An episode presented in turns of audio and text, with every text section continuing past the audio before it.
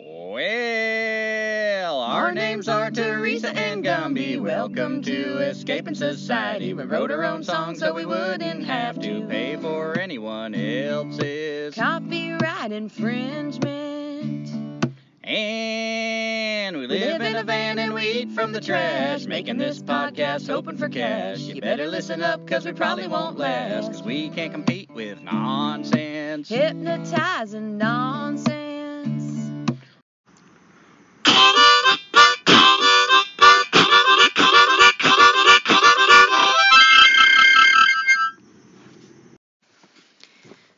Welcome to Escaping Society, mile marker 113. I'm Teresa, I'm Gumby.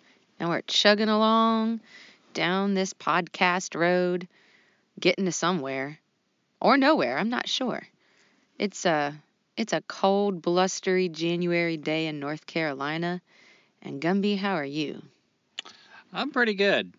I feel like I'm getting somewhere. Well, that's good. Yeah, you have been doing really well with your skills and all sorts of things, activities, and just keeping a a really good focus. I'm kind of Thank you. I'm kind of uh I don't know. I just spilled Gumby's beer in the van. It was awesome.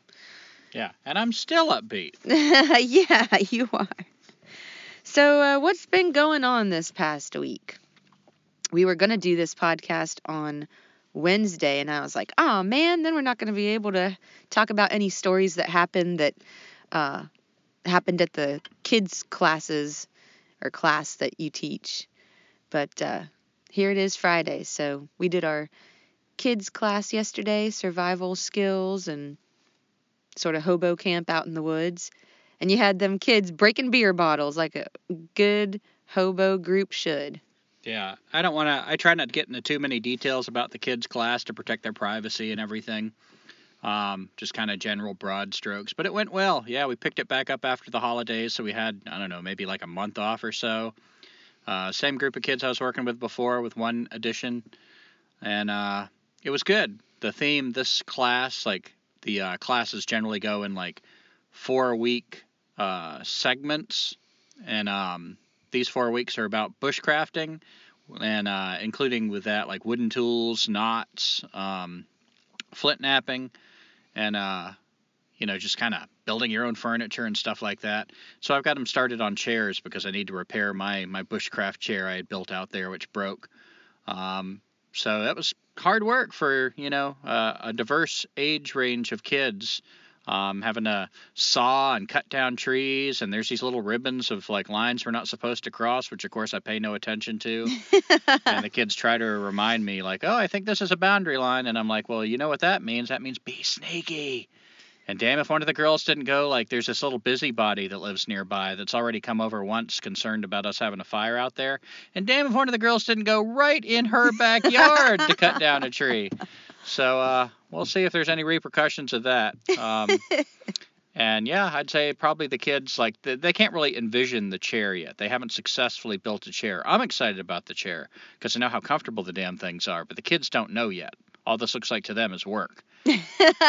but what they were excited about was the little intro lesson I gave on flint knapping. All I showed them was how to break off a uh, a beer bottle bottom, which is typically the part you use for making a arrowhead and uh, I just recently, more recently, learned you can use the other parts of the bottle to make what's called an ishi blade, a really cool um, knife, although it doesn't look like what you traditionally think of as a knife, but it's an effective blade.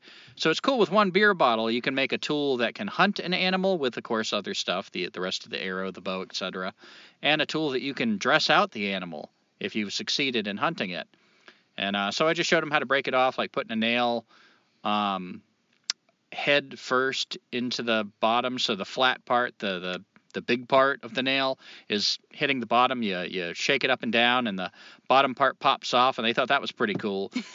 Oh, And they then I- thought that was awesome. yeah and then i tried to show him something that i can't always do because it hurts but there's this method where you can fill a bottle up mostly with water and then hit it on the top really hard and the bottom pops off and damn if i didn't get it like in a number of seconds i was telling the kids like don't expect me to get this but i'll show you how you know kind of the technique that it's done and boom So that was pretty cool. The gods it- were smiling on me that day. I think at least one of the kids got it to work. What? They hit it on the top and knocked the bottom off? I thought so. I don't think so. Oh well, it was it was interesting for me because I'm sitting on the ground working on my own project and there's kids behind me with beer bottles full of water trying to break the bottom off. And you know, of course when the bottom comes off, the water comes out and I'm just on the ground with the kids behind me hitting beer bottles. and it's so kind of interesting to me. Like, there's a whole bunch of things that thoughts and ideas that kind of like connect themselves to the idea of teaching kids. And we just did this yesterday, so it's still kind of fresh on our minds. One of the things that I kind of get a kick out of is the diversity of our life experience. Like, here we are doing a podcast saying fuck the government, talking about like racial issues and trannies and, you know, all this shit. And then we're working with kids where, of course, our focus is not at all on that. We're like, you know, dealing with kids, like kind of watching our language more. It doesn't feel like I don't feel inhibited. I just feel like my focus is different. It feels just as authentic, but you know, with a bunch of kids, I'm not like my focus isn't on government and politics and stuff like that. It's on skills. So it's kind of like I don't know, it's interesting to me that when I pay attention throughout the week, like I've got this extreme working with kids and that's part of me. That's a real me. But that me is so different from another part of my week where I feel like a homeless guy that's like having to duck from the cops. That's like, you know, like an outlaw. And uh, it's just, uh, it's it's strange navigating that. and something else that kind of just came up in me yesterday was how awesome it is that this group of kids and then we'll have a new group of kids starting next week Yeah, we're about to have like Thursday and Friday with different groups of kids, which is going to bring in about like three hundred dollars a And- week for us. And these kids, their parents don't want them to have to wear masks and attend things and like socially distance and everything. They just want their kids to not only learn about these skills, but also to have a childhood. And as much as, you know, I'm not a parent, I don't know all the the hardships that parents endure, but good on these parents for trying to just let their kids be kids. Wow, what a concept. Yeah, and the parents, especially now, I, th- I feel like this group of parents in particular, they're hiring me. They actually sought me out for like half a year, and I kept telling them I don't think I'm the right person for the job. I'm, you know, this reason or that reason. And then after a while, they're like, "Well, we still haven't found somebody. Like, would you still like to do it?" And finally, I'm like, "All right, I'll try this opportunity." And uh, it seems to be working out pretty good. But the reason why they're after me in particular, for one thing, I used to have a really good reputation doing this kind of stuff in the past. But I'd say you know, as Rumi says, destroy your reputation. I've pretty much destroyed my reputation pretty well, but I the helped. memory of it lingers. I helped You helped? a little. I don't think so. Oh, I helped destroy your reputation. How? Well, there are many ways, but How? Give me one. well, being a drama queen and also Oh, every woman's a drama queen. Yeah. That could have been anybody. and also um when we did our uh, well, we, when we did our summer camps a couple years ago before the pandemic. Oh, yeah, yeah. There was that. Yeah. She uh yeah, Teresa really lit into one of our counselors in training in a uh Oh my god. They were doing a summer camp and this counselor in training was just fucking off. He was like you know, your typical like kind of spoiled uh, modern teenager, like everything we gave him to do. He was supposed to be like our help.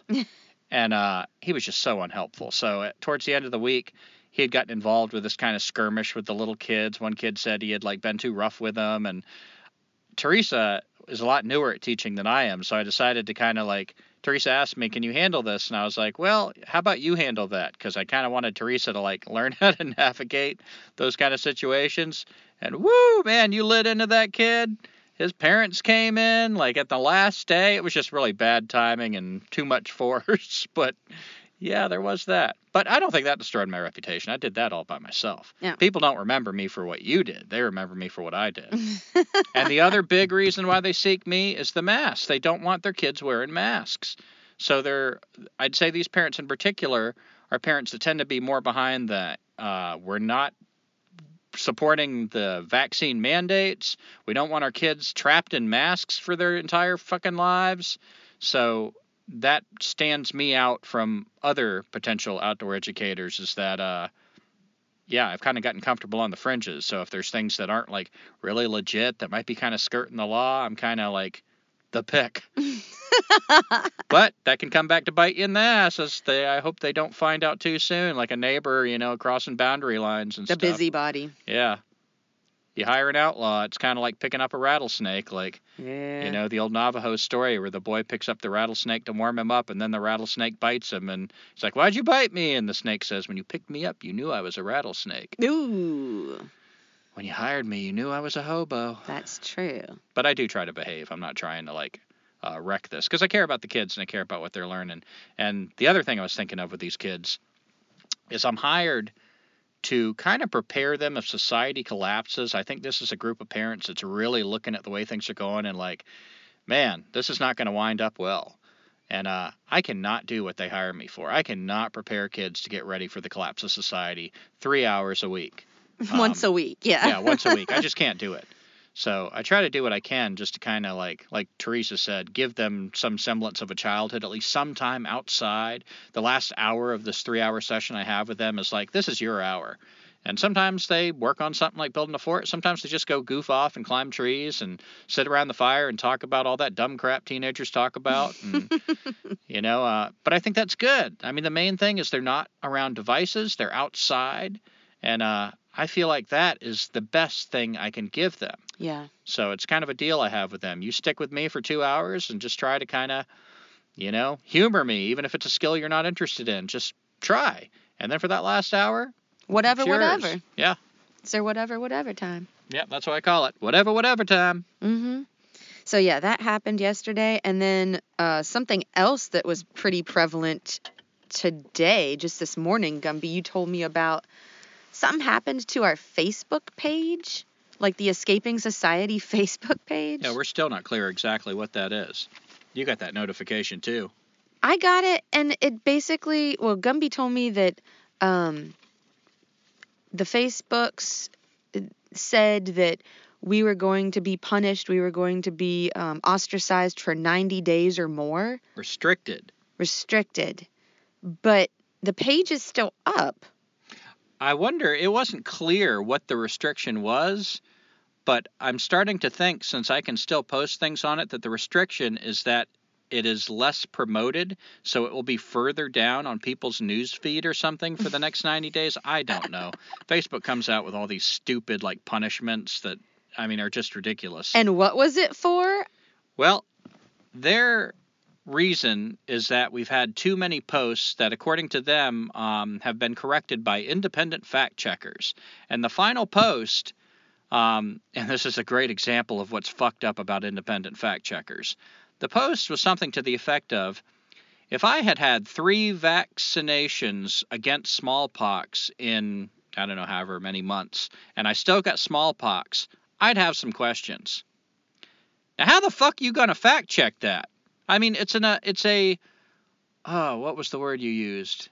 It's an opinion. It's not. I'm not saying that. And it's a hypothetical. Uh, hypothetical. That's the word I was looking for. It's a hypothetical. If I had gotten three vaccines in a certain amount of time and then I got that disease, I would have some questions. How can you fact check that? What is the fact check like? No, actually, you would not have questions. I mean, it was, and then they the the reasoning was that apparently the polio had some breakthrough cases or whatever. The polio vaccine. Yeah, the polio vaccine, and that was completely beside the point. Like, okay. If I got the polio vaccine and got polio, guess what? I'd have some fucking questions. Fact check. So it's just ridiculous, and it's not about false information. Um, as came out in court, apparently, Zuckerberg had to admit that these fact checkers aren't always like, you know, doing the research, chasing down the facts. It's got more to do with opinion. Um, he's admitted it, and still the fact checkers are out there, and still Facebook is forming censorship, forming restrictions based on what the fact checkers find or apparently opine. Yeah. Yeah. I mean, it's it's just gotten. I mean, I know Gumby has. uh He said like, yeah, this is happening, Teresa, but time and again, it just blows my mind at how it it touches. You know, for me, getting that notification, it's like, what? The, what's wrong with that? I don't understand. And it's coming for you, and it's coming for you too. It's just a matter of time. Excuse me. That was the most girly cough. I I got the black lung pop. The other day, so we were we've been experiencing amazing weather this de- well through December. Excuse me. I choked on my spit. Um it felt like we had gone on vacation to a tropical place. And then it got cold and it actually snowed the other day. Mm-hmm. So the plan was to go do something inside because I mean, you can Are stay you in the van. Talk about the movie. I was going to mention. All right, it. As a courtesy, I want to just tell anybody if you've not seen the newest Matrix movie, Resurrections, we're going to do some spoilers here. We're going to talk about some shit that could ruin the movie for you or affect your watching of the movie. So if you're one of those people that have not seen it and want to go and clean, I respect that. Uh, skip ahead Yeah. in the podcast. If it sounds like we're still talking about the Matrix, skip ahead more because we are about to get into some shit. I don't know if it's still available. Um, if you can get like a free trial of HBO Max or or something like that. Save your money. Uh, don't go to the movie theater. I think we kind of missed out on a beautiful opportunity to sit and watch the snow as it happened. Yes, I should have stayed in the van and watched the snow for those two hours or three hours. So something that I didn't do before I we went in to watch the movie was I for some reason like on the um, trailers I noticed that it said directed by Lana Wachowski. And uh, I was like Lana Wachowski. Wasn't it like the Wachowski brothers? I wonder if this is like their daughter or maybe even their granddaughter or something. I don't know how old they were. It's only been since the 90s and early 2000s. So here I was thinking it was like, okay, the the torch has been passed. The next generation is, you know, making this movie. The trailers were very slick. They uh, they hit all the right buttons um, for a lot of people. And this Lana Wachowski, I still, you know, didn't look anything up. I come to find out that Lana Wachowski used to be, I think, Larry Wachowski, and his brother became Lily Wachowski. So they're now the Wachowski sisters. And that would have probably, yeah, Sherlock, that's what I feel too. Um, that would have probably clued me in on how woke this movie was. And also anything that's had Keanu Reeves in it, I don't know. I think he's um he's just collecting paychecks. Whoa, I'm like totally deep in doing movies that make me think about stuff. But at least we went in without knowing and gave it a chance and gave it our money and um damn. Sucks for us. My opinion of the movie was I felt like they had some neat ideas. For instance, um, Neo being back in the Matrix and then being part of making a movie that now the Matrix includes the movie, the trilogy, the original trilogy of the Matrix. I thought that was kind of a neat idea. And there was a few other like kind of neat ideas, but it was like a few neat uh, ideas, but they didn't have anything to embed the ideas in. The story itself was kind of. I got to the end and kind of felt like. I don't know, the dialogue fell flat. The I mean, it just felt kind of pointless. And there was so much uh, what felt like um, woke propaganda in it, for or transhumanist propaganda. More and more, when I talk about like trans stuff, I'm realizing I'm talking about all trans stuff, from transgender to transhuman. It's the same goddamn thing. Mm-hmm. Um, when we did our transhuman series, it was kind of an idea we were exploring. I wasn't sure about, but as time has progressed, quickly, these two things have become just concretely linked, in my opinion. Um, I am absolutely convinced that the transgender, this puzzling, like, how the hell did our whole culture just decide that a man can say he's a woman and be entitled to go in women's locker rooms? How the fuck does that happen overnight? I think the answer is the transhuman agenda, which is much older than the transgender push. They're linked, they help each other. And so you see both in this movie. Um, already, like now when I watch the original Matrix trilogy, Mm-hmm. you know, I, I see it more as a transhuman commercial. Yeah, the machines are technically the enemies, but look who the heroes are. They're transhumans. And to all intents and purposes, when they download themselves into the computer and exist in the Matrix, they're kind of moving into post humanism. Right. And they are superheroes. They're the people that are woke. when everybody else is sleeping. Mm. And so you see it now. Like somebody has an avatar, they go in there, and guess what? Some of the avatars have bright colored hair, like social justice warriors. and now the machines have actually, some of the machines have made friends with the humans. So they built this new city. I think it's called Io. And uh, Nairobi is like the leader. Niobe? Niobe? Niobe is like the leader of this city. And they have this little thing in there about how we couldn't have done it without the machines. It's because of the, uh, Synthients. yeah, the Cynthia. Uh, I don't know what the hell that That was now the machines that like were on their side. Okay. So without the machines' help, we couldn't have done this new step in humanity. And I'm thinking, man, that sounds like a transhumanist commercial. you know, it's just, I don't know. I was really turned off by the movie, and it's not just the viewpoint that it was at. I thought the story was really lame. It's like, for some mysterious reason, the machines. Oh, and that's, there's that whole transhumanist theme of like, um, you don't have to die. Yeah. Look how the machines just decided, oh, all right, we don't want Neo and Trinity to die, so they just rebuilt them basically. They didn't die, and so now they're in this matrix. And uh, poor Carrie-Anne, what's her name? Moss. Carrie-Anne Moss. She's like getting old. You know, she's still an attractive older woman, but what is it with all these movies taking old people that they won't just let go? They won't just let age out, and they keep putting them in parts that, like, man, you are too fucking old for this part. It's weird. What is that? Is it just that no like good characters are being written for younger people anymore? So people are still like, man, I'd rather watch Bruce Willis when he's 80 years old, still dying hard. and he is dying hard, isn't he? You know what I thought too was the new characters that were supposed to be replacing the old characters, like now they're young. It's it really reminded me of the cartoon Muppet Babies.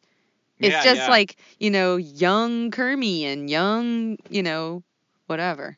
And I hate it when they replace hmm. like Miss Piggy. they've got all these different tech techniques for getting a young actor to play a, an existing part. And inevitably, what you find the young actor brings to it is like consider the original Morpheus, played by Laurence Fishburne. He's very stoic. He has a certain way of talking. You know, it's kind of deep and strange. And inevitably, the young person who takes that role is snappy, sarcastic, Mm. you know, just like overconfident. And I don't know, that personality just turns me off. It always has, and now it's prevalent. You know, if I if I saw that character, that kind of personality in a movie in the 80s, he would be the bad guy. Mm. He'd Yeah. be the guy that like you had to like overcome this overconfident, sarcastic, snappy guy. And now it's like every young character is like either that or trying to be. Yeah. So, save your money. You're Yeah. welcome. Well, I wouldn't. Yeah, I'd say save your money, but when it comes out for free, check it out. See what you think, because I think propaganda is worth watching just because it's propaganda. When you have your eyes open and you're like, oh, let's see how they do propaganda. Um, but yeah, the whole message just fell flat. And then they go like at the end to little Doogie Howser, who's taking over the next Matrix.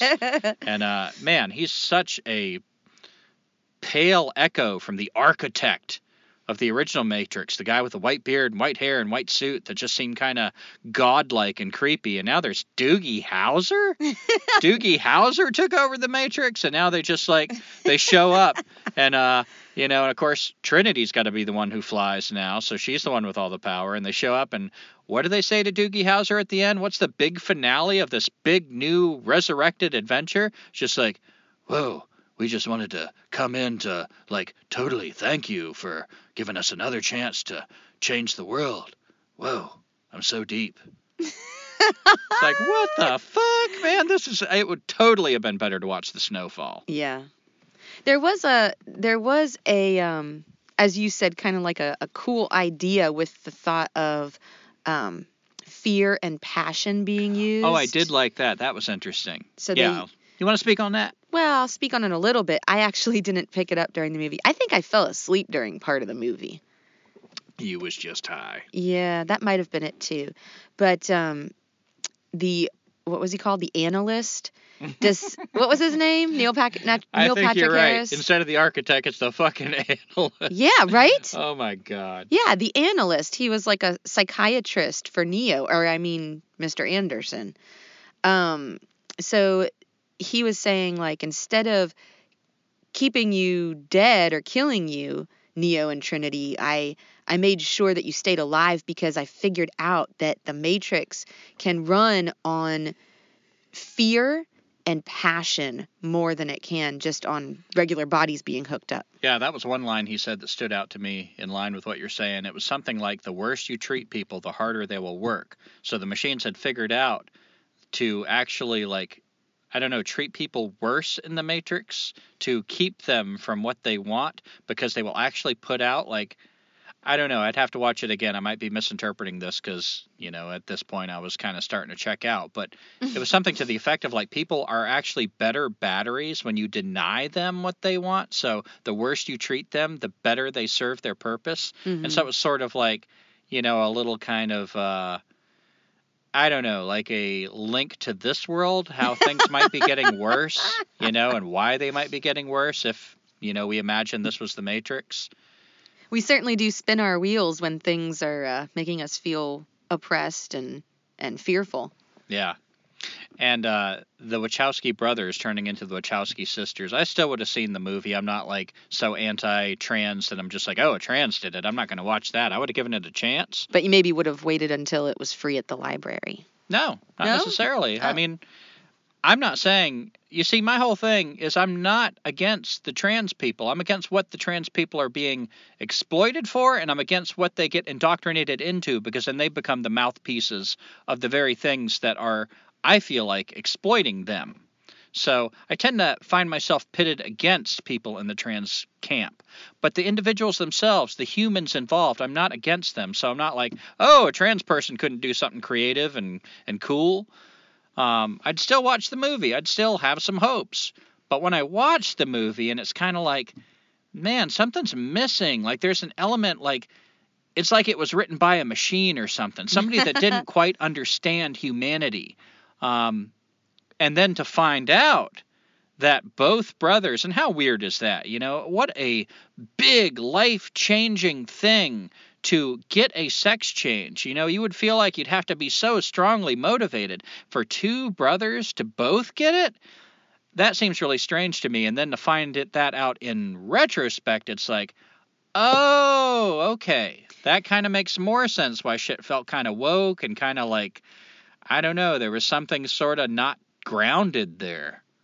What was the name of the company that uh, that Neo, Mr. Anderson, worked for? Wasn't it like a video game company? Do you remember? You know damn well what the name of that company is. I'm do- you tell it.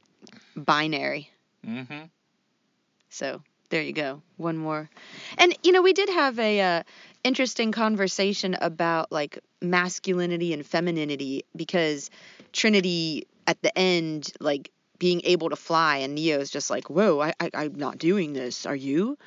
It was kind of like that was my Keanu Reeves. Hey, if you ever really want to see Keanu Reeves at his best, go watch A Walk in the Clouds. Oh, don't do that. That's mean. That's worse than our four hour long presidential podcast. it really is. Um, but yeah, the uh, the idea that like the masculine and the feminine need to balance, and I was wondering like the other morning because Gumby, you were asking me something about like why do you think that white women are basically like throwing themselves under the bus time and again lately? Yeah, my question was of all like groups that feel like they're minority or struggling or oppressed, it seems like most are getting a foothold. You know, they're they're making progress, but there's and I'm not saying, well, no, no, white women were once a group that felt oppressed, you know, the whole women's suffrage, feminism. What the hell is it about white women that suddenly they're throwing themselves into things that seem to be the most destructive for white women? Like whenever I get in a debate about trans issues, I'm debating with a white woman, not a trans person, a white woman.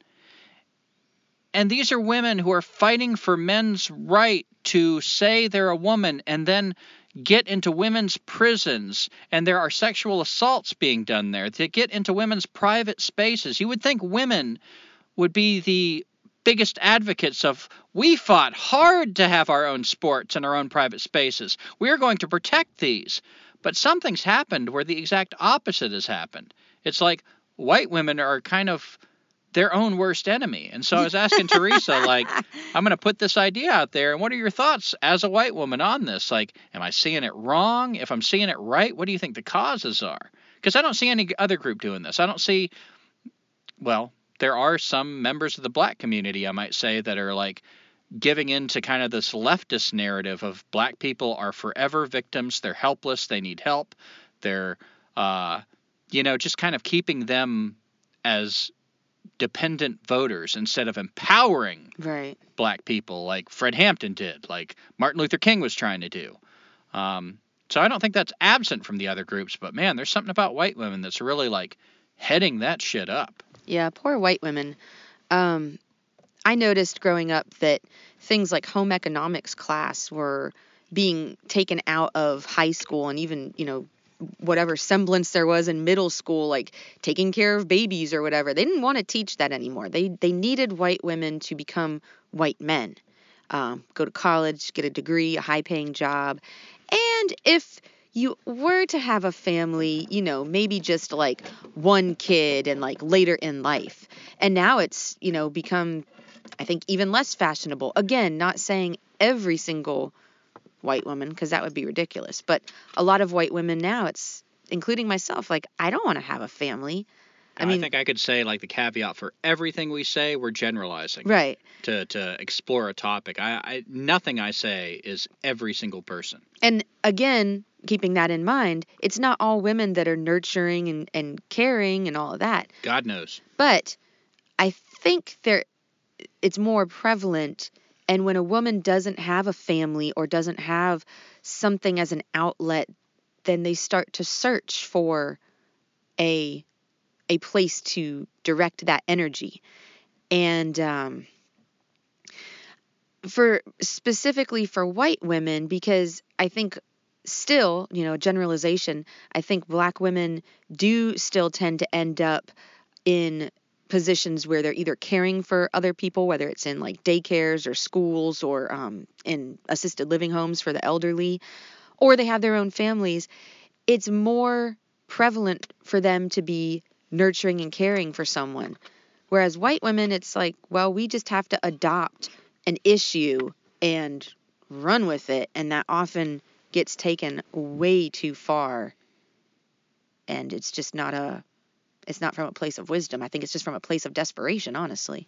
Yeah, and I think you like, you know, you mentioned like white guilt. Like maybe they embody white guilt more. I think you were on to something there. Oh, yeah. And uh, yeah, I guess uh, let's see to get back to. Oh, my notes are everywhere again. Man, that took a hot minute. So, um, are we done with the Matrix? Did you have any Yeah. thoughts you want to share on that? Well, one of the things we try to do with our mile marker episodes is kind of like share what we've learned about van life. That's kind of the primary thing we try to do with our mile marker episodes. It's kind of like we're going down the road of living in a van, rubber tramping. So now we're at mile marker 113. Let's check in about what we've learned. Um, I wanted to share one thing before we move on too fast. Is uh, we've learned to be careful of electricity. Um, one of the things you do is you plug in devices when you're living in a van. It would depend on how you do it. Some people don't need to, I suppose. We do. We look for. We always look for outlets, and uh, we've had some stuff get damaged And Um, stolen. and stolen, but that's a whole nother topic. Um, that was that was on us. I mean, obviously, if you put shit out on the park, you know, most people would know, like, oh, it could get stolen, but we just kind of ah, got too lax that one day. But electricity, you can actually plug your stuff into like rundown parks and everything, and there's bad electricity. There's shit that will fuck up your devices. like dirty won't it. electricity. Yeah, dirty electricity. So, um, wanted to put that out there. Yeah, if you um I haven't done this yet, but I'm I was just talking to Gumby about it today. If you can procure a surge protector, especially one that's meant to be for outside, for outdoor use, you can ask for it maybe on a, a share page on Facebook or Nextdoor or something like that. And uh, that way, if you do find an outlet or two, um, you can plug in your surge protected plugs, and maybe that would help save your devices. Because we've had now a, two laptop batteries out of three, and the, the third one isn't doing much at all, have been pretty much fried. And we've had our um, USB power up little things toasted.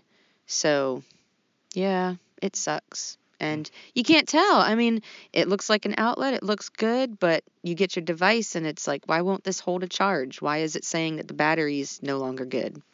So we don't really have a solution for that other than just uh, Maybe- be aware that that could happen if Yeah. you're on Yeah. the road. And like I said, try the surge protector thing if you can. And one of the things I try to keep in mind whenever we run into electrical problems is if something gets fried and we have to do without it, in the big picture, it's the direction we're kind of trying Right. to go.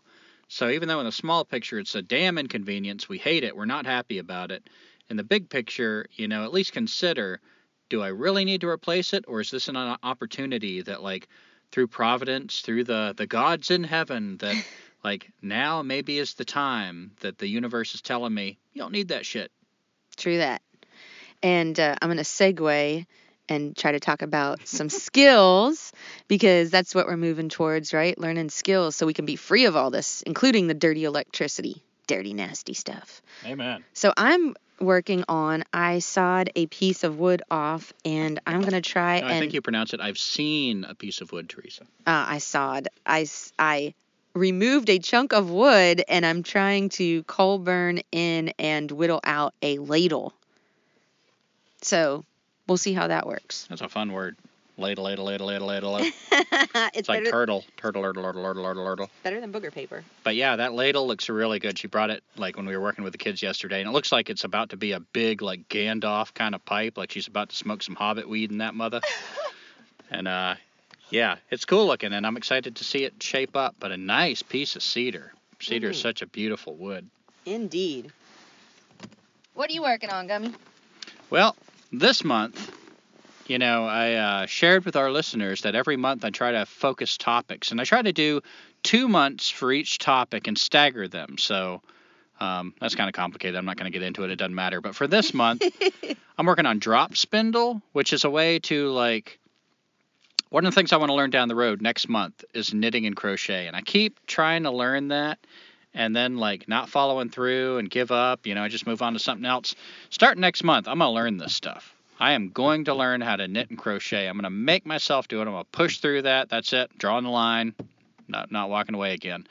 So, but the thing is, skills that I need to buy stuff for usually don't interest me that much because what I'm after is not the skills. It's the freedom. Mm-hmm. The skills represent the avenue to get that freedom, more independence. Um, you know, the ideal would be the ability to travel this whole fucking planet and feel pretty confident that I stand a damn good chance of being able to feed myself, shelter myself, to have ultimate freedom.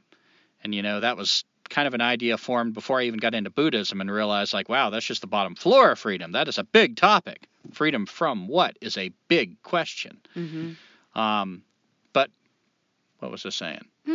Oh, the drop spindle. So knitting and crochet. The reason why the drop spindle is so exciting for me is you've got the raw material. It might be the cotton plant. It might be sheep wool. It could be even be dog hair. It could even be cat hair. It could be uh, furniture stuffing. The drop spindle is the intermediary step between knitting and crochet and the raw material. It's how you twist it up into yarn. mm-hmm. So that's what I'm working on is making drop spindles and like twisting them. And I feel like I'm making progress. It's kind of a fun activity. There's this uh, technique called draft and park, and I won't spend too much time on it because it might be hard to picture. But you park it by like spinning this drop spindle. It's sort of like a top you hold in the air with the the raw fabric connected to it, and it spins it, and then you stop it. And so that spin has this tension that's like potential energy, potential spin, and you've got a little pinch on it so it doesn't move so far up. And then you draft it, which you put a pinch higher up in the raw material, let the first pinch go, and whoop, it just like twists the Mm. stuff right into yarn. It's like it can happen really fast, and it's really fun. And you just made your first. What do they call it? Skein of of. I'm not sure what they call it. It's like a ball of yarn. It's pretty sizable too. hmm And the cushion stuffing. Thank you again, Teresa, for that idea. Welcome. That's been pr- uh, exclusively what I've been practicing um, with so far. And I'm excited to start brushing Sherlock. Dog hair probably is where I'm going next. you Um, go on with that nasty dog. and that's going to be so cool to like make a hat. I don't think I'll have enough to really make a Sherlock hat, and I'm pretty damn sure by the smell of them I don't want to. but a stripe of Sherlock, that might be pretty fucking cool. Aw. A stripe of Sherlock. Yeah, it's a little stripe of Sherlock. And another thing I like about spinning is it's a great, you know, it's January, so it's a great bad weather indoor activity. Indoor, I mean, in the van. But uh, you know, those days that I'm not going to get out and like be trying to flint knap in a pit or building a shelter or anything like that. I just be in the van and I've got my little bag of material and I can, you know, I was just doing it in the Walmart parking lot when Teresa was in there. Um, just spending my time spinning. Mm-hmm. So I like that. And the other thing I'm working on this month is roadkill, which I have yet to pick up any roadkill. But you did find a nice little uh, bin this morning in a grocery cart. Yeah. We were I've- walking around the parking lot. Hopefully, I've got the tools to get started. A big daunting part of this, I've done a little bit with roadkill before, but I never did it enough where I felt like it was second nature, where I could just do it. And that's where I want to get with these skills, where it's integrated into my life. But, uh, you know, this is where I really miss having a pickup truck or something like that because we live in this van. So, of course, we got to be so careful bringing in something that could have diseases, stink, uh, larva. I mean, all kinds of hair. You know, roadkill can get really messy. So I got to really think about this, but I'm determined to make it work. And even if I don't have roadkill, um, I find bones in the woods, so I'll just try to make bone tools when I find bones, lures, uh, all the little tools you can make with bones, like a chisel, stuff like that. And if we have extra meat, you know, I can start learning how to smoke meat, even without the roadkill, how to preserve it. mm-hmm. So I'm trying to find ways to make these skills work, and that's something I've learned that is so important because it's easy to get discouraged. It's so easy to feel like if I can't get to point C, you know, out there feeding myself completely, it's not worth it. But that's the wrong question. The right question is, what can I do to get a little closer? Because as close to that freedom as you can get is where you want to be. That's where you got the best perspective on pretty much everything, I'd say, with that independence. Oh, I'll I'll add something else um, that I was working on. It's not. Uh, it doesn't seem like the type of activities that Gumby's talking about, but it's that intermediate step. So I have tried um, unsuccessfully to grow vegetables. I forage. Foraging is pretty good. The growing a garden is not good. And so I thought maybe if I'm spending money anyway to bring food in because the dumpster diving's been pretty thin the last couple months we've been back, um, I'm going to contact, I'm going to ask for and contact as many of these local farms as possible um, that offer produce. And if I'm going to spend money, I might as well give it to them. And that also gets me out, hopefully, of um, paying tax. Like any sort of sales tax goes to the government. Fuck them. Yeah. Uh, a few, uh, I'm still singing the praises of roadkill. Oh, yeah. So, one of the reasons why roadkill is so important to me is the rewards are huge. If I can start processing roadkill, I can make leather. So, we can pretty much make all of our clothes out of roadkill if you get good at this skill. Lord, Lord. You can use leather for endless things. Seat cushions, uh, the outside of a shelter if you needed to. I mean, leather is a huge resource to tap into. Um, the meat, of course.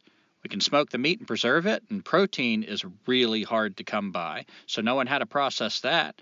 Um, and as we've been learning, you know, people just think it's about catching an animal. Some animals don't have much fat.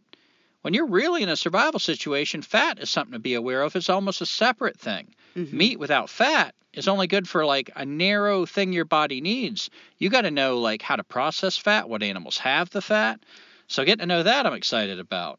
Um, the fat itself apparently can preserve meat. You can fill up a jar with fat apparently, put meat in it, and it can preserve for like two years, from what I've heard. And when you take it out, it's like bacon grease. Supposedly, it tastes really good for having marinated in that fat. Um, bone tools, as I mentioned, sinew, you know, all the the tendons that make really good. They're they're uh, often used as bowstring because they're so good. Um, I think rendered fat can even be used for like torches and stuff. I think it can be flammable. So lighting, hide glue, another method of making glue. Um, spinning the fur, because at the same time I'm learning how to drop spindle, I might be able to make yarn. Like I could have a deer fur hat. I could have rabbit fur underwear. And if you're not familiar with rabbit fur, that shit would be sweet. Ooh, Um, yes. Yeah. And of course, the art, there's scrimshaw, which I don't really know anything about. I just know it exists. But there's some way of using, I think, crushed up charcoal and like making like dark patterns that are really cool looking. Like they do it on whalebone. I think this came from like the Northwest mainly. If you find a roadkill whale, you let me know. Fuck the whale. I want to find the person who hit it. what were you driving? What was that like? You've got a Oh. story to tell. You'd probably feel really bad if you hit a whale. Yeah. And you'd have to be really high on something because if you can't see a whale in the road, you should not be driving. True that. And of- course, we've been watching Alone. Is that where you wanted to go next? We can. We've been watching Alone season six, and these folks are having a really difficult time. Um, Tim from Maine, like Gumby was saying something about the Alone seasons that we had watched up until that point, and one of our listeners, uh, Tim from Maine, said something like they they figured that problem out or they fixed resolved the problem of not having enough food Addressed it maybe. in season six. And uh, man, spoiler alerts for season six of Alone, but boy, those people are dropping, getting sick. Yeah, one of the things that moved me about the last two episodes, I think I think it was the last two episodes. The last not not, not episodes, but seasons. The last season was the people coming back, right? Mm-hmm. Yeah. So uh, Dave was really expressing grief about hunting. And he was having a problem with that for a while. He was saying, like, man, you know, I'm trying to balance this. Like, I could push the button and leave, but, you know, I'm killing things. I'm hurting things. And it was starting to weigh on him. He was trying to also find like one large animal so he didn't have to kill like 20 small animals. Yeah. So I appreciated, like, that being shared, you know, him addressing that because it does, like, it can catch up with you, I think, if you're in a good mindset and acknowledge what you're doing when you kill stuff. And then this season, what's his name? Ray? Ray. Um, he had this one squirrel that was chattering with him, you know, like would kind of visit him, his neighbor. He'd get pretty close to him. And uh, Ray, a few weeks in, decided, I've got to hunt. I've got to get whatever food I can and set up a trap. And the squirrel managed to thwart the trap. And then Ray hunted him down. And you could hear, like, the squirrel, you know, making its alarm call, uh, screaming, whatever, whatever a squirrel does, as he killed it. And that got to Ray, and I really appreciated that being shared because Ray's like, man, I I betrayed its trust. That was my Mhm. only neighbor out here. And it got me thinking, like the last squirrel I ever hunted, I hunted with a pellet gun, and it was in a tree, and I shot it, and I could see I hit it. I saw it move, and then I shot it again, and it slowly died, but it held on to that branch. Like Mm. I had to shoot it four or five times, and it just held on to that branch as I shot it. Oh. And that was like there are certain kills when you go hunting or trapping that break through, you know, kind of getting used to it, and it's like you see it fresh again. And that squirrel wanted its life so bad. That whole idea about like sometimes things give you their life, I think sometimes things do give you their life. Yeah. But from this culture, we don't have any ceremonies for it. We don't have any way to really give thanks, I think, appropriately or to ask for the life. We don't have any holy men that act as intermediaries for our tribe, for the spirits of these animals. So we go in there, and I feel like we kind of pile up a karmic debt. It's a hard thing. That squirrel, man, it did not give its life. It was so clear. Even when it fell out, I could see it was scared. I could see it wanted to be in that tree that it was holding on to with everything Mm. it had before it, it just succumbed. And I haven't been able to hunt anything since. I'm not saying I can't hunt. I think I still can, but I just didn't want to after that. Like and it's it's something we have to figure out because what's the alternative? Somebody else kills it, probably in a Mhm. much less cold way. The people that feel that are the very people who should be the hunters. If we were in a tribe, I would say, "Oh, you fucking hate hunting, you hate killing, you should be the tribe's hunter. Mm. You're going to be the quickest person to know how to fucking do it right." So, that yeah, that moved me watching Alone and it, it brought back some stuff cuz like I said, I'm trying to get into skills more, push myself back into it, and hunting somewhere down that road. Yeah. And it is a a hard thing to struggle with. And if you don't feel the struggle, it's not that the struggle isn't there. You got I was going to say something wrong with you, but it sounds too harsh. Because sometimes you have something wrong with you for a while. You just haven't gotten there yet. Mm. I've had something wrong with me where I didn't feel it. So, yeah. That's what I have to say about that. Well, I just saw an article a couple days ago that was talking about um, genetically modified organisms, GMOs. Remember how we were all like told about GMOs and you have non GMO food, which is just like food. Oh, the label? Yeah, and Yeah. now they're going to change that GMO because that's just too bad of a connotation. Like people know that's yucky. You shouldn't eat that. And of course, lobbyists got this done. They pushed it through. So now it's going to say bioengineered. And there will often be a QR code that you can scan with your smartphone because everyone has a smartphone and be able to understand whatever gobbledygook they put in that to tell you what this food is made of or not made of. And uh, there was a, a little tagline in the article that said, like, bioengineered food uh, is also food that's enhanced with science. And we all know how important it is to follow the science. And what, I mean, it just seems even pointless to say it because it's so obvious. But what fucking bullshit! like the reason why you would want that on a label is because it matters to you. If this is GMO, it matters to you. That's why people wanted it on the label. Um, Well, now maybe everybody- wanna, maybe uh, some people want to support it, but I say a lot of people don't want to eat that shit. Go ahead. I was going to say a lot of people are now genetically modified organisms themselves. Well, increasing number, yeah. Vaccination. um, But yeah, so this label, if they replace it with a little phone thing, all that does is cut out more people who want that information. Because if you have to have another extra step, yeah, you're not going you're it. You're not going to do it. You're just going to skip it. So it hides it. And their reasoning is, well, everybody's got a smartphone. Well, for one thing, everybody doesn't have a smartphone. for another thing, that extra step, it just makes it that much harder to get information about what you're eating. Why the fuck would anybody support less information about what you're eating? It doesn't matter what you think about GMOs. Don't you want to know what the fuck you're eating? Who would not want to know what they're eating? So to make that less easy is ridiculous. There's no logic for it other than serving the corporations who want to hide it. Yeah. It's crazy. Yeah. And the other article I saw that was just a few stories down from that one was that um, there has been a large grant of money from the National Science Foundation to researchers who will now be taking foods such as lettuce and spinach and turning them into vehicles for mRNA vaccination. Yet another reason I'm looking for local farms that have real food. You remember that uh, commercial or whatever at the beginning of the movie? Yeah, I we remember- paid for a movie, and then it's saying like talking about the behind the scenes of Ghostbusters Afterlife, and after about 15 seconds, it says to watch more of this or to watch the rest of it because it stopped it like mid sentence in the characters uh, that was on the screen. You have to scan a QR code and watch it on your phone.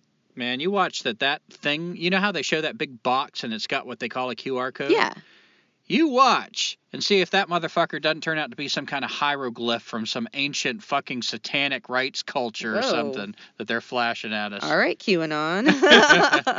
I mean, I'm only half joking. There's so much shit happening now that like I don't know, man. No, I question if you're gonna if you're gonna bring up the QR code, I question what's going on with those really super gross videos. Gumby showed me one the other day of a woman having like this leech like worm thing that was like five inches long coming out of the tip of her thumb. that was awesome. That's gross. And it was gross. why is that video so like it just goes on and on and you're just absolutely fascinated. You cannot tear your eyes away from watching this. All right. Can I say something? Teresa, can I Yeah. get a word in? Can I say something? But what I was gonna, what I was going to say is watch No. in the future how this type of video they'll, it'll come out that it has been used to hypnotize people. All right. I want to say something. Can I say something? One word. Yes. All right.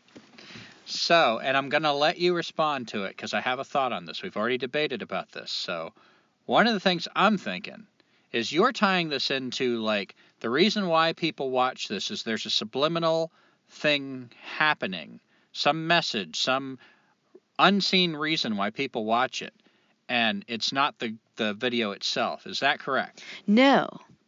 I think the video, it, they know that video is something that people are going to be interested in. And so because people of are that, naturally interested in the content of the video. yes, but what they do is because you're so fascinated and you're like so focused on the video, they use that video, that video, for some sort of subliminal message. But why? What makes you think that in particular? I mean, I could, I could, I could like go along with you with like almost everything on TV has a subliminal message because they know it can be done. So why wouldn't they do it? But why that in particular? What, uh, what evidence? What, what thing have you seen that makes you think like, oh wait, weird people do weird shit after like watching this video or something? Three letters, CIA. Reason because they can. But why that? Are you saying like I mean you seem to be fixated on the gross videos, which I think people and I think you agreed with already want to watch gross stuff Yeah. for whatever wiring we have. But you're saying that this you think has an extra thing in it or are you just saying all videos? It's got nothing to do with the gross thing. Because the CIA I agree. Because they can, I agree. But why that? Why the gross videos? If they can, why not every single thing that basically like flashes and has lights in front of you? Well, I mean, I think that's possible. And I, I didn't mean to get off on this tangent, so I haven't really formulated a thought here, but I think it's possible that they're Well, doing it. formulate a fresh one. I know, I know. Well, they're in short supply. Our supply chain has been broken by many different things. Anyway, my my thought was the gross videos in particular, they have like this just hypnotic quality of like what happens, what happens. Oh, and it has that thing that you were reading about in the uh, the the mind brain book that you were reading, how you you feel like you're um what is it empathetic Okay. All right. I can. All right.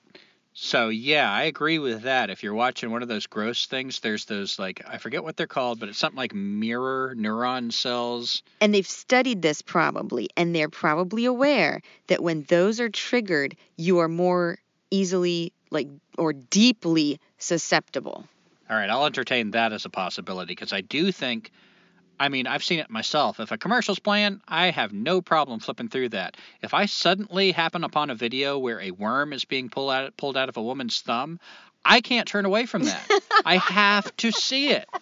So I I would go with, along with that because there is something else in your brain that happens, and I think it's pretty common that there's a fascination with like gross. and there's just there's been a fascination with all sorts of groups in the government in the military um, to see what happens in your brain like all those uh, spots in your brain that light up for certain reasons for different reasons and like how they can use that to get done whatever they want I did. I can see that. so i don't know writers list like writers listeners write in and tell me uh, what do you think about that And I will just say I have no reason to think that there are anything special about that they're putting in those videos mm-hmm. aside from what you said that if the CIA knows they can use media uh, that they'd probably use it in all spectrums but I Mhm. have no extra thing to think like ooh that's the one like that's why people are watching all the gross things or anything like that But the QR codes came from some ancient society. Maybe okay. I was just making sure we're being logical here. Oh, wait. This is Escaping Society. This isn't any sort of logical show. no, no, no. I, I was putting that forward as a hypothetical, Teresa. So don't fact check me on that. Oh. it's a hypothetical. That's you can't true. fact check the hypothetical. Fact check. I said true. what if? Fact check true. Huh? Fact check true. That's true. Yes. All right. What else you got, babe? All right. So I've got so much stuff I want to talk about this week, and I'm realizing like we apparently had a lot of stuff to talk about. The few things that we were talking about, so I don't want to talk about them all. but while we're on the subject of survival, survival I think has been I know it's been really important to me lately. About I don't know late autumn, I kind of like I got my focus on like man I'm gonna push forward with this stuff. I think the one thing that's been missing from my time in the van, um, my hobo time, is feeling a little bit pointless. It kind of haunts you. And for a while, it was like, well, I felt pointless in the trailer too. So I just kind of my my my mindset was I'm stuck with the pointlessness. Yeah. That's life. You feel pointless. And only recently have I realized that there are other choices, which is weird. Isn't life weird like that? Like you, you think you're learning something, you're halfway through your 40s, and then it's like something so basic like, oh, I can wipe my ass and not get shit on my underwear. I did not. I already figured that out, by the way, for the record. But something so basic. but your friend. Huh? But your friend didn't. That's What who friend? You, that's who you were talking about. The one that didn't. Oh, yeah, Teresa. Oh, and we won't mention her name on the air, oh, but it's a very close friend. Um, rhymes with Teresa. Durr. Um, and one of the things about survival skills that I really like is um, the security. Like, when you get into bushcraft and survival skills, for instance, right now, I am so into survival skills, wanting to spend my time doing these things that everything else that's not feels a little bit like an interruption. Um, Even the well, anyway. even the what? No, I was gonna say something, but I'll let you talk.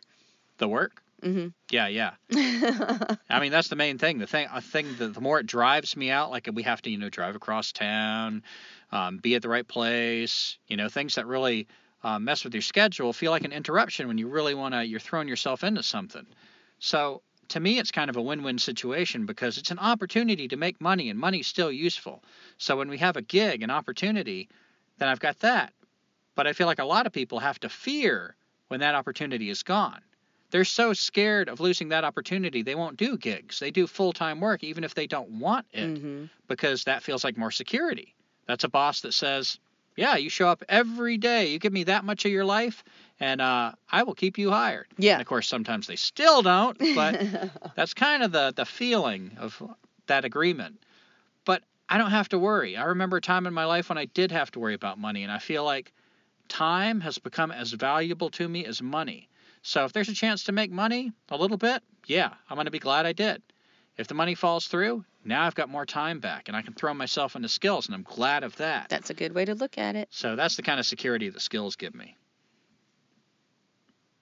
Yeah, it's like and not working, you know, it's it's an opportunity to practice, learn and test your skills. So hmm And what you gonna do with all that cash? All that cash? Gonna put it in a stash.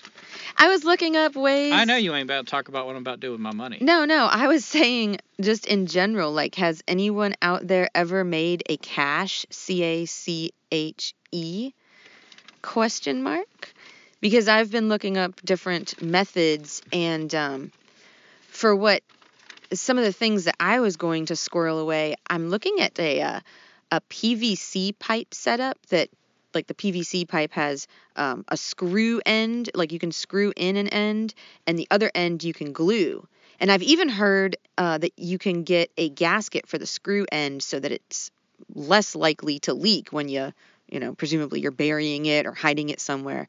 Um, so that to me is pretty interesting because as things um, potentially break down with the supply chain and all, not trying to create a panic, I'm just saying for myself, I'd like to squirrel away The supply some. chain is breaking down. I'd like to squirrel should away panic. some things. Speaking of squirrels.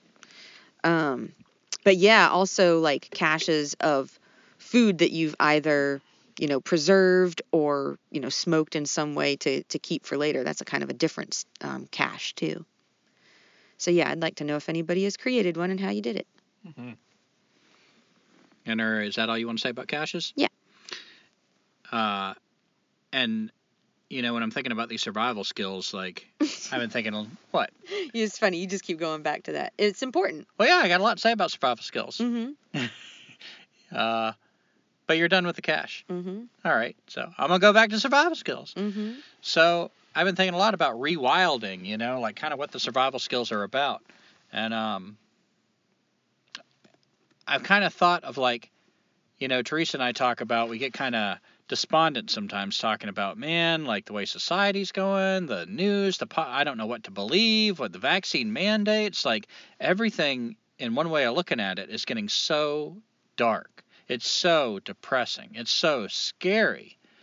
And um, one of the scariest parts of it is I feel like it's so often that you come to kind of this place where you're like, I don't know what the right decision is. I don't know what to believe. Everything feels like a gamble. I might like put my life into the hands of this road, only discover a ways down that it was the wrong road. It's just nothing seems secure or set right now. So, what I've been going back to is that I'm giving my life to the idea of rewilding. And I think it's got three basic parts. As of now, you know, this is a work in progress. I like making my lists. And from easiest to hardest, I think one of the biggest parts of rewilding is being outside. This is something you can count on. You don't know what politician is lying to you. You don't know if the media is trying to lead you somewhere. You don't even know if you look at a screen that has nothing to do with anything, if something's not coming through subliminally on that screen. But that fucking sunshine, you can trust that. It's good for you. That fresh air, get out there. That's good for you. Just being outside, even if you're on your computer, can you take your computer outside? I think being outside itself is a huge part of rewilding, and it's so important. Very it true. makes it, it it doesn't solve your problem. I hear people. I hate these posts that are like, and these things that people say that are like, "Oh, nature is healing. If you just go out in nature, like, you know, they make it sound like a magical pill." They forget that the settlers were outside all the time. Being outside doesn't fix stuff, but I will Mm. say this just like planting a seed doesn't guarantee a tomato, there are certain places you want to put that seed that will encourage it to grow. I think being outside is sort of being in the right soil.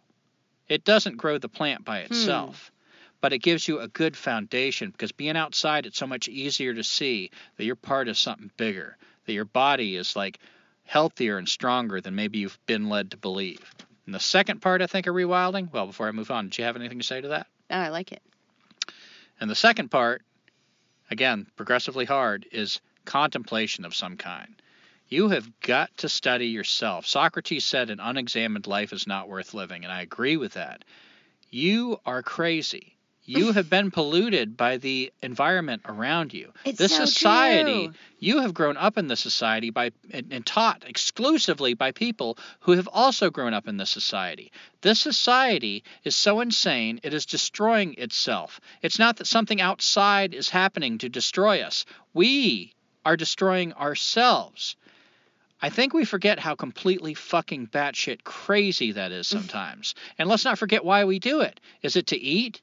Is it to live? Is it to be happy? No, it is exclusively for shit that we all, every single rat bastard, goddamn one of us know Whoa. we don't need. We all know for a fact people did fine, the human race expanded and flourished without electricity, without cars, etc., etc. So, that all said, I think we need at this point, not every culture needed this, but we need it, some form of contemplation. I like meditation, I like following my breath, but some way to get your mind quiet and to look objectively at your own thoughts.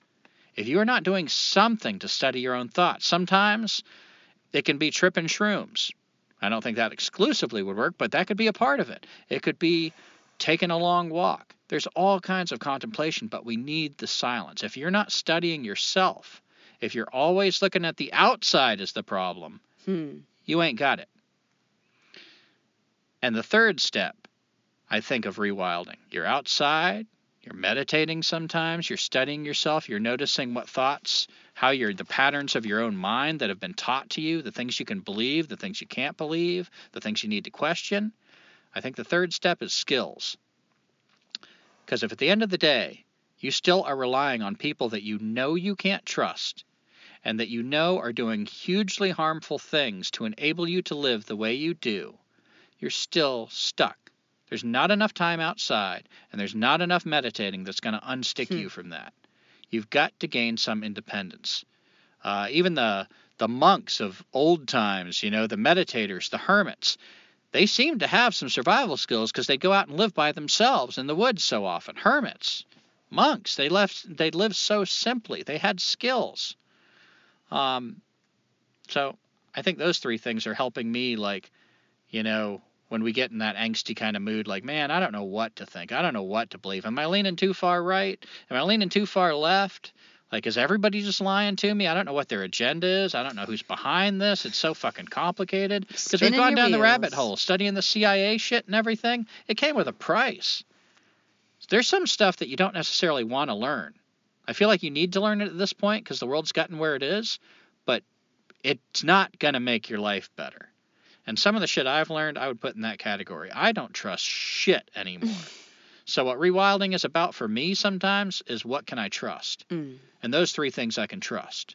I can trust practicing taking a step back and watching my own crazy ass self and studying that. I can trust being outside. Most of the things out there I can trust.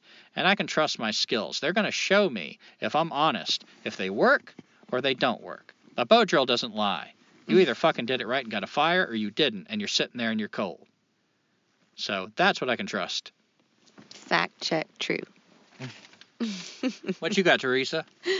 Um, God, the only other thing I had doesn't. I mean, it's it's just bumpy transitions, as they say. Segway here. Segue. Insert segue here. Um, the final thing I had was just a follow up to something I had mentioned a couple episodes ago. Um, there's this author, I believe her name's Alice Friedemann, and she uh, recently wrote a book about like we are well past peak oil, and what's happening now is a scramble to just keep the uh, fossil fuel based society that we have going until technology figures out what happens next. And society in China has figured something out. I didn't write down all the details, but it's probably in your headlines, news headlines on your phone device, um, just like it is for mine. So, somewhere in China, there was this crazy, you know, mad scientist group, and Oh, they China's full of them. yeah, and they like the human centipede. Did that wasn't that? Oh, was it Dr. Hung? Uh, uh, no, no, no. Cream of some young guy? You're gross. Anyway, there was uh this new ability to take like two different chemicals or I don't know, elements and heat them. Don't ask me how they're creating that heat, but they've created a fusion that heats up to a really, really hot temperature. Um, so that might replace fossil fuels for making things that our society is based on, like steel and concrete. Brought to you by science. Hmm. What are the implications of that? Um, well, like I said, that book that Alice Friedemann wrote, um, as far as I'm, I know, I haven't read it myself, but I was listening to her interview, and she was saying like, right now, the the powers that be, if you will, um, they need the next step after fossil fuels. So they're just trying to draw out fossil fuels as much as they can until they figure it out. And now they've figured something out. Like I said, I don't know how they create that heat to heat up the two elements that are then uh, experiencing fusion to create a high heat, but maybe that's another way, like another baby step to using less fossil fuels so it extends it out so that technology can uh, find the answer. Hmm. That's all I got. Well, you know what?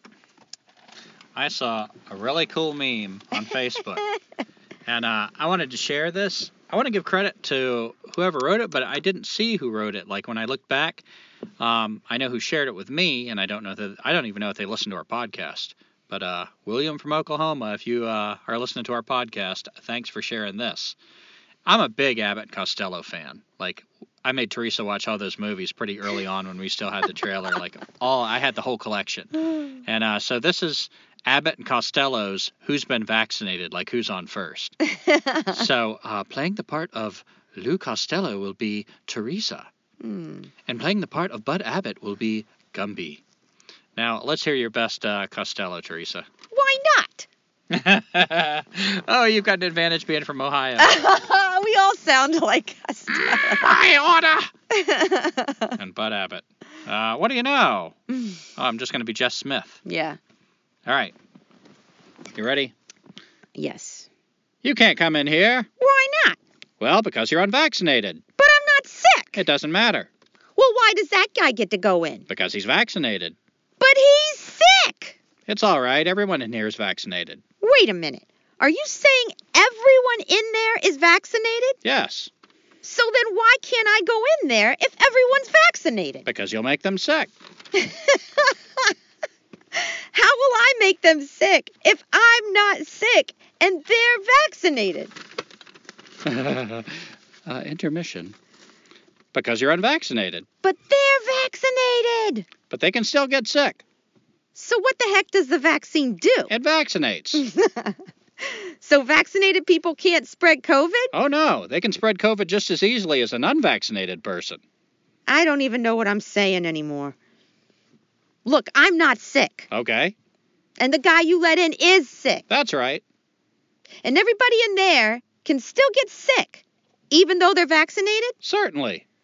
So why can't I go in again? Because you're unvaccinated. I'm not asking who's vaccinated or not. I'm just telling you how it is. Never mind. I'll just put on my mask. That's fine. now can I go in? Absolutely not. But I have a mask. Doesn't matter. I was able to come in here yesterday with a mask. I know. So why can't I come in today with a mask? If you say because I'm unvaccinated again, I'll break your arm. Take it easy, buddy. So the mask is no good anymore. No, it's still good. But I can't come in? Correct. Why not? Because you're unvaccinated. But the mask prevents the germs from getting out. Yes, but people can still catch your germs. But they're all vaccinated. Yes, but they can still get sick. But I'm not sick. You can still get them sick. So the masks don't work. Masks work quite well. So how in the heck can I get vaccinated people sick if I'm not sick and masks work? Third base. and I just had to share that. Man, I love that. It, doesn't that kind of sum up the whole fucking thing? Oh man. I've been I've been struggling with that logic spiral since this shit started. So in conclusion, after 70 Oh, wait, wait, wait. Oh. I got a couple more things. Oh boy. Unless you're in a hurry. Are you in a hurry? Why not? All right, I wanted to just mention this quote because I've been thinking about this a lot during the week. Because Teresa brought up North Carolina's um, motto, which is Uh, I think I don't I don't really know if this is right, but it's like esse quam verdere or verde or something. that sounded like the redneckiest pronunciation possible, but I think uh, that sounded close. Esse quam verdere. That's a Essequan Verdure If from I- North Carolina for all you Yankees out there. and that means to be rather than to seem. Yeah. So I've been thinking a lot about that, you know, like representing. I have actually been in a lot of uh, Facebook debates lately with kind of people from the anarcho primitivist camp that lean more towards like, we got to fight civilization, we got to stop it. And my premise is nobody's stopping it because nobody knows how. so why don't we work on freeing ourselves from it, escaping society? Um, if we free ourselves from it, possibly after that we can fight. But until we free ourselves from it, if we're honest with ourselves, we are funding, empowering, participating in it. We are more helpful to it than non helpful. And if our reason for not freeing ourselves from the thing we're calling evil, staying dependent on the thing we're calling evil, using electricity we know to be unnecessary, as I said before, while we say there's no way to produce electricity that's not evil, it brings up some weird questions, doesn't it? Mm-hmm. And if our, our reasoning is that it's too hard to give up society, you're fucking telling people to take down the entire goddamn government and to then destroy a society you are utterly dependent on. And you're telling me it's too hard to forage, to learn how to make a lamp, to maybe just turn the light off like when it's dark? Or no, you wouldn't need a light when it's light. But you know what I'm saying. So anyway, that whole thing, and uh, it, it reminded me of this quote by uh, Kurt Vonnegut in a roundabout way. We are what we pretend to be, so we must be careful about what we pretend to be. Mm-hmm. What do you think of that, Teresa? Well, it reminds me of uh, what you told me a while ago. It's like if you're gonna if you're gonna pretend to be anything, pretend to be something great, or like at least pretend like you know what you're doing. Yeah, you liked that when I told it. I, felt like a stroke of lightning had struck when I thought of that myself. Boom. Yeah, that was one of those movies. Uh, movies. That was one of those moments. I was like, "Damn, Gumby, it sure is good hanging out with you." Man, that motherfucker says some shit. He so really does. I was like, if you got to if everything you're doing is you're pretending to be something, why not pretend to be something awesome? So that actually helps me out a lot too. I probably read it somewhere and I just forgot, so now I think I thought of it. but yeah, I think that is so true. Because think about, you know, like it's so subtle. I like that because you might pretend to be kind of gruff. You've learned that you get through life by being a little prickly, gruff, but underneath you're a softy. But by the end of your life, if you spent your whole life pretending to be gruff, it doesn't matter what's underneath. That's what you are. Mm. You died a gruff man. Mm. And, you know, the same thing with just our whole lives. You know, when you think about your choices, it, I don't know, that kind of feels like that to me. Every choice I have, it's like, which one am I going to pretend to be? Right. Because Yeah. it would be easy if one path was like, oh, that's me, and the other path is like, that's not me. Then I'd just keep choosing the paths that are me. But every path is like, I don't know. It's like, which one am I going to pretend to be? And where's the line between between pretending and exactly what you are, which is what you were saying. Yeah. I like and that. that helped me out a lot because I pretended to be, when I was a kid, a big part of my life. I pretended to be meek. I pretended to be embarrassed. I pretended to be weak. I pretended to be a follower. Um, I pretended to be a lot of things that didn't serve me. And I feel like a lot of the second half of my life, and this is one of the reasons I call myself Gumby, because this epiphany for me came around the time that I got the name Gumby. And it was like, I can pretend to be something else. I can pretend to be a guy that doesn't give a shit if he gets called Gumby. I can pretend that Gumby fucking actually succeeds at survival skills. I can pretend that Gumby doesn't just talk about being a hobo, he fucking goes out there and throws his thumb out. Boom. And I'm still like, that has been a huge realization for me. I'm not saying like, oh, you know, it's kind of fixed everything or whatever, but Yeah. you know what I'm saying? I know what you're saying. That's Yeah. deep. It's deep. That's why I wanted to share that. I thought it was deep and it might be helpful it. to our listeners. And I know you're like trying to get out the door and get up back to all that hobo stuff there, Teresa, but I saw on a Facebook page for van lifers a question that got brought up and I wanted us to have a chance to address it. Somebody asked, how do people living in vehicles, whether it's a van or a car, stay warm? Hmm. And so it's kind of, since this is a check-in episode, mile marker, I thought we should share what we know about that or think we know. Well, I'll go ahead and do the one that I know best and most, and it works the best and the most. Sleeping bags. You get yourself a sleeping bag. It doesn't have to be an expensive one. Hell, sometimes they give them away for free to poor people. You get a sleeping bag, and that thing will work in a car, van, truck, or even in your house. Yeah, it definitely is one of the best pieces of uh, gear you could have. If you're gonna still be in this society at all, get yourself a sleeping bag. Do yourself a favor. And I'd say, in addition to that, um, enough bedding, because Teresa's one of those people that needs to be covered up to sleep. So she's got to at least have a sheet, even in the summer and the in the hot nights. I can sleep on the hottest nights without any bedding, without any sheet. But uh, it ranges from that for me to on the coldest nights to be really comfortable and snug. I need a sheet inside the zipped up sleeping bag, and I've I've got one of those sleeping bags that aren't a mummy bag. I really like that. I love being able to move around, stuff my clothes in there. Just the old style rectangular sleeping bag. Yeah, I got it from a really really free market, and it smells like mm, college girl. At least it did when I first got it. Yeah, after It you doesn't smell like that Yeah, anymore. no. It smells like taco night now. I don't know what that's about. I have an idea. And uh yeah, so damn. What was that? Oh, the bedding. So on the coldest nights, I find a sheet with a wool blanket on top inside the zipped up rectangular sleeping bag is the most bedding I've ever needed. So we Mhm. carry that, you know, not just sleeping bags, but some extra bedding. Um, I'd say I'd add to that finding indoor heated places. So when you're around a place you're familiar with, know what places on a really cold day that you can get away with hanging inside. And a place you're comfortable with. You might not want to hang out in a restaurant forever, but there might be a good library, a little quiet library. It could be a coffee shop. Yeah. Um, sometimes, like we've got parks that have heated bathrooms, so we could get away with just hanging out there for a while. You I mean, that one bathroom is very, very hot. It's like a sauna. Well, let me tell you, on a cold, rainy day, when I go to take a dump in that bathroom, I make sure everything is out. I take extra time because it's so pleasant to sit in there. And often there's a little extra toilet paper roll, so we stuff that into our pocket and stockpile. Wow. So we've got that. Um, I also have really enjoyed the fires that we've had on these colder nights and just feeling as if I'm inside. I, I forget I'm outside. The fire's so nice. Yeah, a really good fire. So any places that you can have a fire, and I'd add be, pay attention to the way you dress. Um, layering is something that's really well known if it's a cold day. Um, put on some extra layers. Even thin stuff, if it's layered, can sometimes trap more heat than just a couple of thick things. Um, and wool and fleece, man. Wow, I've got like my only outside garments other than just shirts, you know, kind of first layer stuff is a fleece hoodie and a wool shirt. And that is so effective that that's almost always warm enough for that part of my body. Um, fleece and wool are magical. Yeah, I want to upgrade my my choices in clothing here. Mm-hmm.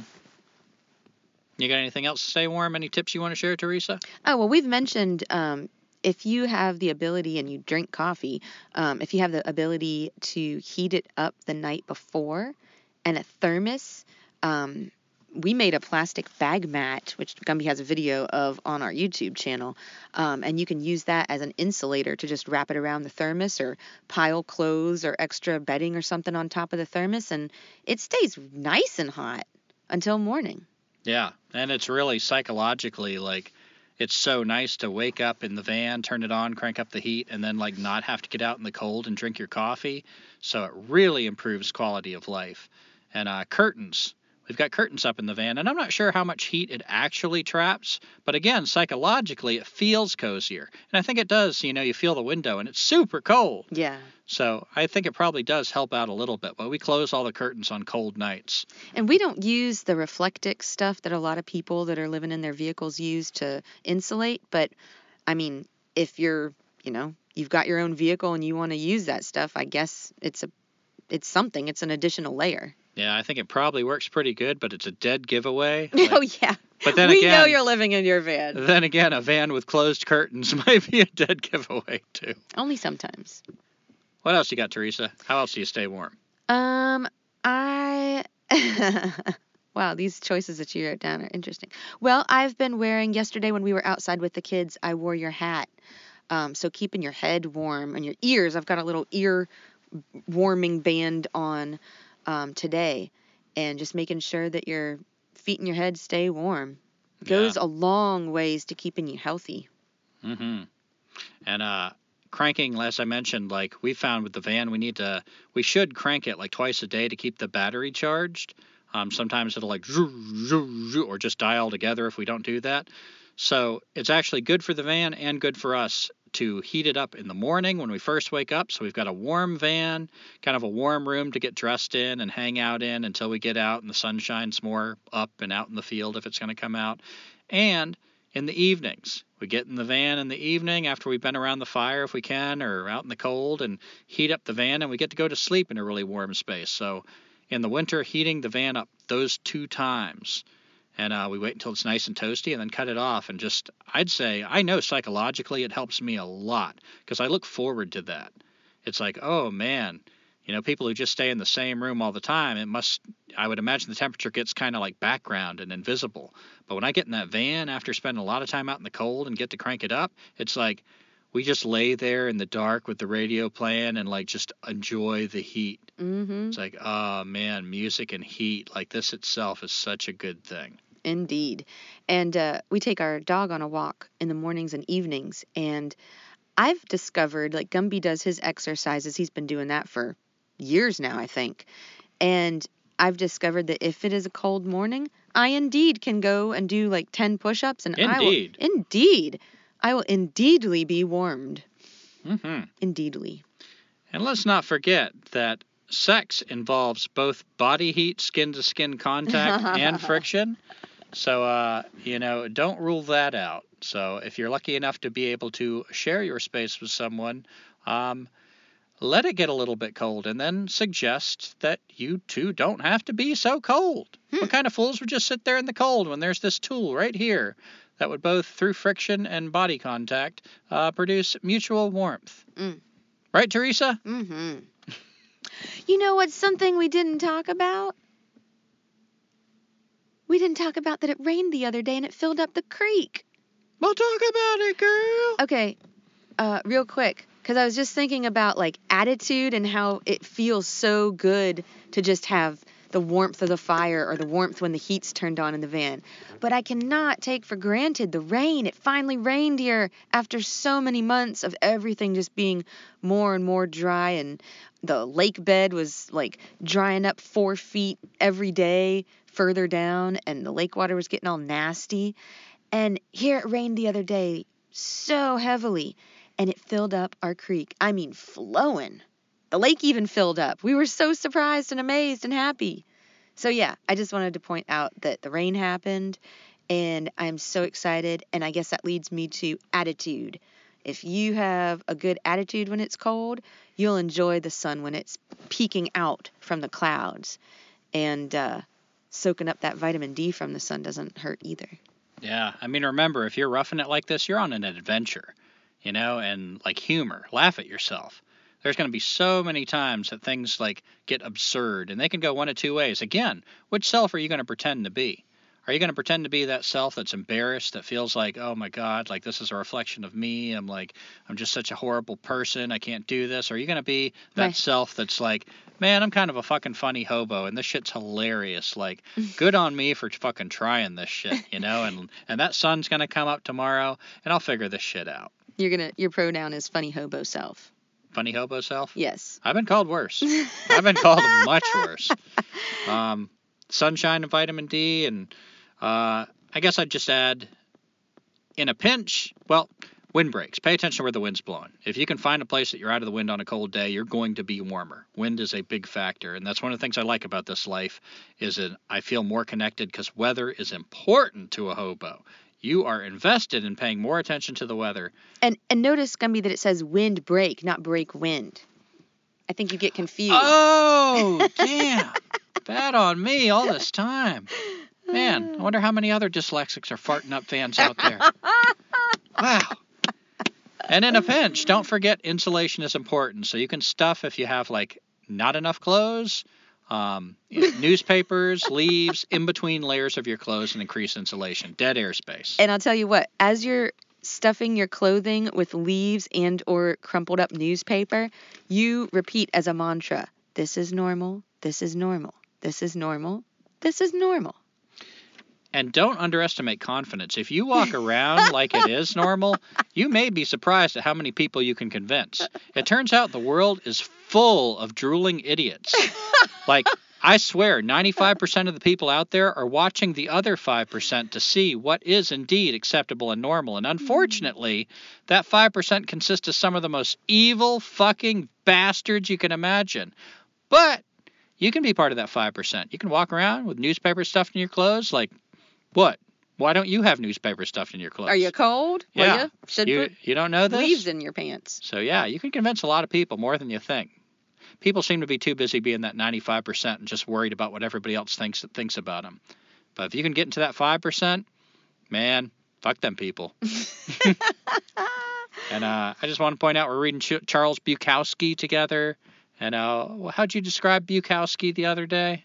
Well, you, oh man, you said he was like a like a dock worker, but like a poetic dock worker or Yeah, something so- like that, like blue collar, but but really insightful. Like he just gives you enough. He paints a picture enough that you get it, but it's not overkill. I really like that about him. It's Yeah. just enough. Yeah. I'm, my favorite book so far, we read it a couple of years ago, I think, was Ham on Rye. It was our first book written by him. Read some of his poetry, and now we're reading Post Office. And yeah, like Teresa said, he's just so crass and vulgar. He's like a dock worker from like, I don't know, the Bronx or something. But um, there's also a poetry. Like, you know, there's just certain ways he describes stuff that's like, man, it's like he nailed it. Yep. So I just really enjoy reading Bukowski. Um, he's not really like a great role model for life, but that's not what he's trying to be. He's just writing about that life. So it's awesome. And my last thought on wilderness survival is a reflection I've had is at my age with my body, it's not about getting completely free of civilization. I might have already said this, I don't remember in this episode, but it might be worth repeating. but a lot of people try to think of that big mountain they can't climb as an excuse not to even start. I don't think at my age with my body, I worry about my health. You know, that's one of my big things. Like sometimes my liver will feel swollen. Sometimes I get weird, like shit on my skin. And sometimes I, you know, just feel dizzy. I feel like whatever. And it's like, I'm practicing not using modern medicine. And from what I've seen of people that do, I'm not inspired to do it. Those people seem pretty fucked up themselves. Hmm. So, but it's scary. It's scary. I get indoctrinated with, like, oh, go to the doctor. Doctor equals healing, period. Even though I've learned that's absolutely not true. But it's still scary to, like, get older, to have these health things. And, uh, I don't think I could just go out in the middle of the woods and live completely free of civilization. I don't think so. I think it would kill me. Um, As is evidenced on the that show alone that we've been watching. It's it's not about thriving.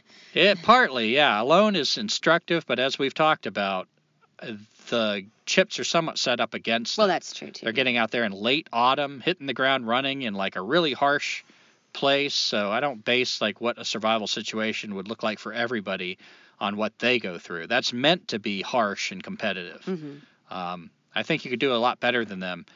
Um, and I might be able to do it, but I'm just, that's not my goal because of my age and the things I said. Um, for me, it's about getting as close to that freedom as I can. That's where I want to live. I want to see where that edge is, and I want to be there. That's what feels like the right life. If I get where I think it is and then discover somewhere down the road, I think I could actually do with less or replace this with this hmm or learn this, then I want to be right there.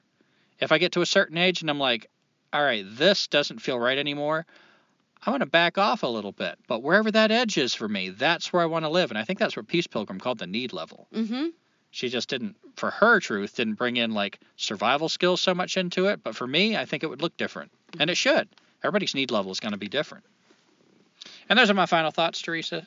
Well, fantastic. I have a short listener write in that was from a short shot that we do in between seasons. Is it by a short person? I don't know. It was Thomas from Dearborn, Michigan. Oh, I'm going to get short with him. And uh, Thomas listened to the shots called The Dog and the Wolf, which I highly recommend. And Thomas writes, I'd love to be away from society. Society is in quotes. So, yeah, me too, Thomas. Right on. yeah, I agree with Thomas. All right, Thomas. Well, Although We hope you're still not listening. factoring in Bojangles and stuff like that, I gotta say there are things about society that I do enjoy. I just recognize the bigger picture that society needs to, mhm. uh, I think, come down. we got to take one for the team. Yeah.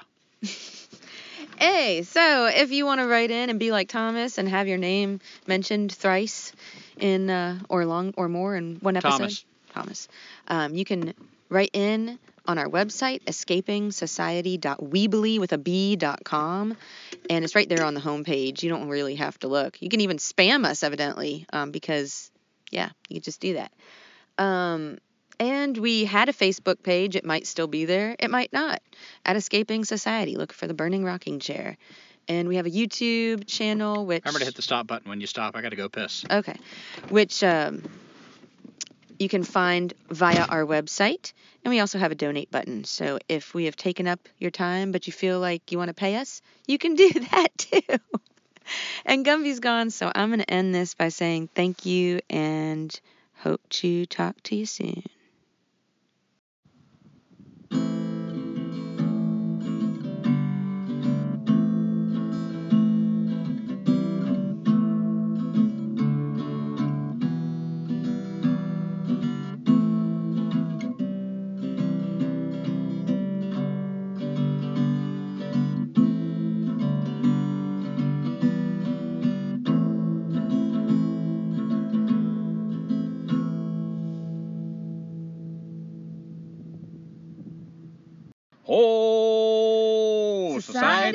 Sucks and we don't need it. It's killing your kids, so why do you feed it? They'll tell you to stay, but you don't need to heed it. You can give them the finger. There's no time to linger. So, thank you for listening to our song. It's not very good and it went kinda long. Don't care if you like it, cause we'll be gone over that next horizon. we ain't got no address.